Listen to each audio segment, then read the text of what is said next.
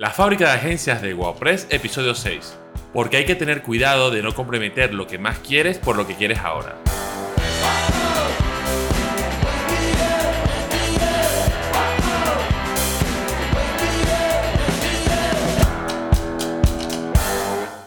Hola mundo, bienvenidos a la fábrica de agencias de WordPress, el podcast de las agencias de marketing altamente efectivas, donde aprenderás a escalar tu negocio con los mejores plugins y plantillas para WordPress que te recuerdo están todas incluidas en WordPress, el primer y hasta ahora único servicio de hosting que garantiza la velocidad de carga de tu web.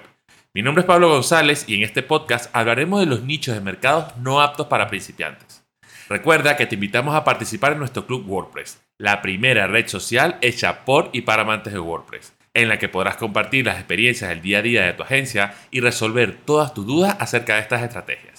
Participar es totalmente gratuito y solo debes visitar guapress.com barra club o desde el enlace que te dejo en la descripción del episodio. Y ahora sí, empezamos con el podcast de hoy. Quiero empezar con esta lista de ejemplos aclarando que no existe limitación alguna en explorar estos nichos, siempre y cuando seas capaz de darle el valor o una propuesta diferencial al mismo. No es lo mismo elegir un nicho mega saturado como el de las cafeterías sin ofrecerle algo realmente diferente que mejore sus resultados, que por ejemplo dedicarte a ayudar a abogados especializados en migración.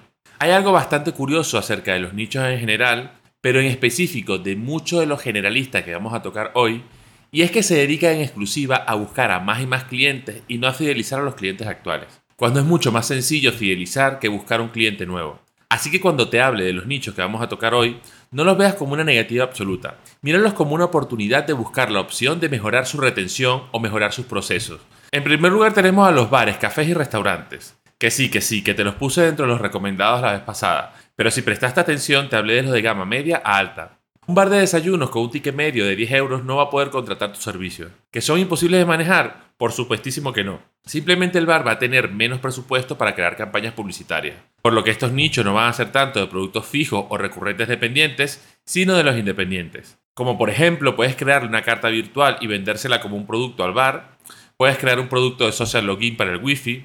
En definitiva, productos de bajo coste que no le representen al bar grandes gastos y a ti no te representen un trabajo más allá de la venta inicial. El segundo nicho a evitar para principiantes serían las startups. Porque lo he visto una y otra vez donde las agencias vienen y ponen toda la carne en el asador por una revolucionaria empresa tecnológica y se termina yendo a pique. Y es que el problema en estas empresas, por un lado, es que no tienen pruebas de concepto. Es decir, no hay pruebas de que tengan un negocio viable porque es que no tienen clientes, no tienen datos y no tienen una estrategia de marketing probada. Así que si no tienes experiencia, tienes que saber que estarás haciéndole literalmente todas esas cosillas por ello. Lo cual no estaría mal si te pagaran bien, pero es que resulta que se han gastado todos los fondos en un producto que ni siquiera han probado y no han dejado absolutamente nada para marketing. Muchas veces te ofrecerán ser su socio comercial y quedarte un porcentaje de su empresa porque es que no han demostrado que tengan nada tangible. Así que como agencia de marketing es muy difícil trabajar con las startups, sobre todo si estás empezando. Luego te recomendaría, sobre todo si estás empezando, que evitases como la peste las empresas de dropshipping, ya que no hay nada de valor añadido en sus productos. Tienen una malísima reputación, sus productos son malos, no hay manera de trabajar de forma coherente las reseñas, trabajan con una cantidad impresionante de SKU y tienes que hacer una cantidad de trabajo ingente que no va a ser ni de chiste rentable como para que ganes tú y gane también el dueño de la web. Y es que te pregunto, si lo que vende esa persona no tiene algo realmente destacable, ¿qué puedes destacar tú de ese tipo de producto? Y puedo aquí echarme el podcast entero, pero tú quédate con que de aquí no vas a sacar nada bueno.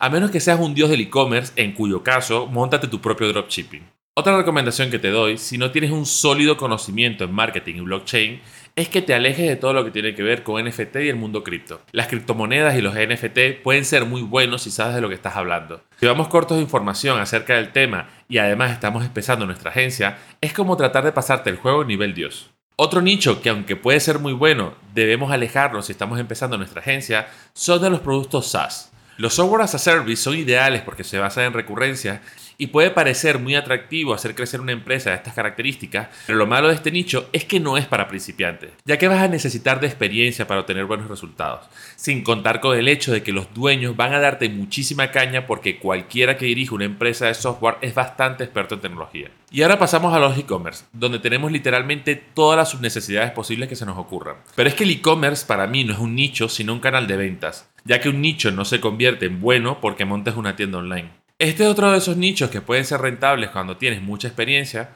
pero un verdadero dolor de cabeza cuando estás empezando. Yo te diría que te centres más en el sector servicios o en tiendas con una cantidad de SKU muy controladas antes de querer meterte en una tienda de mil artículos que ni el dueño sabe cómo vender. Los próximos en la lista serían los quiroprácticos, masajistas, terapeutas, reikis, homoterapeutas o los que yo denomino el sector grupón. Estos profesionales tienen un ticket muy bajo y muy poco presupuesto para marketing, pero no quiere decir que no se puedan atacar.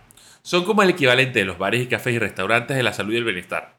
¿Qué quiero decir con esto? Quiero decir que no van de productos fijos o recurrentes dependientes, sino de los independientes. Una muy buena fuente de negocios para ti es justamente la página de Groupon. Propone un sistema con una web o una app o un WordPress que se transforme en aplicación móvil para que registre allí las reservas del Groupon y donde puedan enviar a los clientes notificaciones y buscar vender productos después de la primera compra por Groupon. Por otro lado, completamente opuesto de la ecuación, tenemos a los cirujanos plásticos y espacios de estética de alta gama. Son ideales para hacer negocios. Estos lugares sí que tienen dinero y sí que están dispuestos a dejárselo con una agencia que le entregue resultados, pero no trabajan con cualquiera. Por lo que te recomiendo que antes cojas experiencia con un nicho del mismo sector, como puede ser los gruponeros, y luego trates de escalar a este. Para estos profesionales la estética lo es todo, por lo que tienes que cuidar mucho el diseño de tu web y tus comunicaciones, siempre demostrándoles desde el minuto cero que vas a tener con ellos el mismo cuidado y elegancia que ellos quieren con sus clientes. Ahora vamos a hablar de los famosos influencers. Estamos hablando de los oradores motivacionales, gamers, youtubers, en fin, toda la industria de la influencia. Pueden llegar a ser un muy buen nicho de mercado, pero son muy exigentes. No puedes entrar en este mercado sin conocimiento porque la puedes liar. Pero bueno, vamos a tratar un poco de ampliar los pros y los contras de querer trabajar con un influencer. Te diría que ni se te ocurra llevar las redes sociales a menos que tengas un nivel Dios, porque sería muy raro que tú tengas mejor experiencia que ellos en llevar redes sociales. Pero si tu área de experiencia es el diseño y ves que cojean de zapata, puedes dedicarte a embellecer sus redes sociales a estos profesionales. Mismo pasa con un vídeo. ¿Conoces a un youtuber que tiene unas imágenes de portada o unas ediciones de vídeo que dan asco? quizás también sea una buena portada de entrada. ¿Conoces algún youtuber que no tiene presencia en Instagram, Facebook, Twitter o TikTok y puedes crear nubes de vídeo para darle presencia en estas redes sociales? Contáctale. Pero sobre todo, lo que pocos influencers tienen y casi ninguno tiene bien hecho es una buena página web. Alguien que les gestione una buena marca personal o les busque colaboraciones. Trata de empezar con influencers de a partir de 100.000 seguidores y sobre todo búscalos en YouTube un influencer de Instagram suele estar muy bien servido, pero en YouTube existen muchos creadores de opinión que son muy buenos en lo suyo, pero no dan para mucho más en el resto de las redes. Lo bueno de los youtubers, sobre todo en la misma temática, es que suelen conocerse entre ellos, y si haces un trabajo decente con uno, puedes fácilmente referirte a otro. Y es que al final he soltado muchos más pro que contras, pero es que este nicho no se puede llegar con una agencia cuñado porque ellos ya saben de lo que va la vaina. Y en el último lugar de los nichos de mercados no aptos para principiantes tenemos a los concesionarios de coches. Y termino con esto para dejarlo meridianamente claro por si no se ha entendido muy bien hasta ahora. Este listado no va de nicho que debes evitar. Yo de hecho no vetaría casi ningún nicho excepto quizás el dropshipping. Huid como la peste del dropshipping. El nicho de los concesionarios de coche es de las cosas más rentables que te puedes tirar por la cara. Pero como decía nuestro amigo Peter Parker, con un gran poder viene una gran responsabilidad. Por lo que yo no te recomiendo que trabajes este modelo si no tienes experiencia y tampoco si vas en solitario. O de repente si puedes, o no. Bueno, puede que sí. A ver, que no te lío. Yo te echo el cuento y ya tú decides qué hacer con tu vida. Te cuento. Los concesionarios de coches son como esa casa en la playa con vista al mar y piscina infinita de un millón de euros en la que te gustaría veranear. Pero Manolo, apenas te dan las facturas para pagar el autónomo y comer proteína. ¿A dónde vas con esas pretensiones? Si nos entendemos, estas empresas tienen un departamento de marketing interno que a mí me parece podrían mejorar en muchas cosas y no te lo digo porque me lo contaron, sino porque yo tengo un cliente que no tiene un concesionario, sino una red de concesionarios. ¿Le llevamos alguna vez el marketing? No. Le vendimos productos y servicios a su departamento de marketing y aún estando dentro de la casa nos fue imposible entrarle porque son muy cerrados pero tienen mucha pasta. Ahora bien, ¿cuál es la buena noticia? La buena noticia es que entre el cielo y la tierra están los rascacielos de Madrid. ¿Y qué crees, Manolo? A los rascacielos de Madrid sí que puedes aspirar ahora mismo. Pero empecemos por la planta baja y vamos subiendo poco a poco. Sobre todo, repito, si no tienes experiencia o vas en solitario. Entonces, ¿cuál sería la versión clase media de un concesionario Toyota? Un concesionario de coches usados. ¿Y cuál sería la versión de clase obrera pujante de un concesionario de coches usados? Pues un dealer independiente que se anuncia en mil anuncios, que si eso tiene una oficina pequeñita, no tienen página web y no saben cómo automatizar la obtención de nuevos clientes que le dejen su coche. Vamos, no por nada compra y vende mil anuncios, que ya hay que ser bastante cutre para comprar y vender en mil anuncios. Entonces, ¿por dónde vamos a empezar a cortejar? Sobre todo si estamos empezando o si no tenemos equipo. Por el nivel más bajo de la escala evolutiva, para ganar experiencia y casos de éxito, y ya con eso ir evolucionando poco a poco.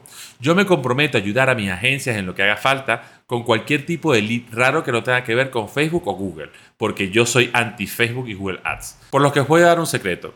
El secreto de estos negocios, sobre todo en la parte baja y media de la escala, está en automatizar la obtención de los leads de venta mediante scrapping. Esta misma técnica funciona, por ejemplo, con inmobiliaria para crear un sistema que escanea y extraiga todos los datos de diferentes publicaciones y filtre las que son de otras agencias, para luego ponerlos en un CRM y encargarnos de hacer la prospección, pero esto para clases más avanzadas.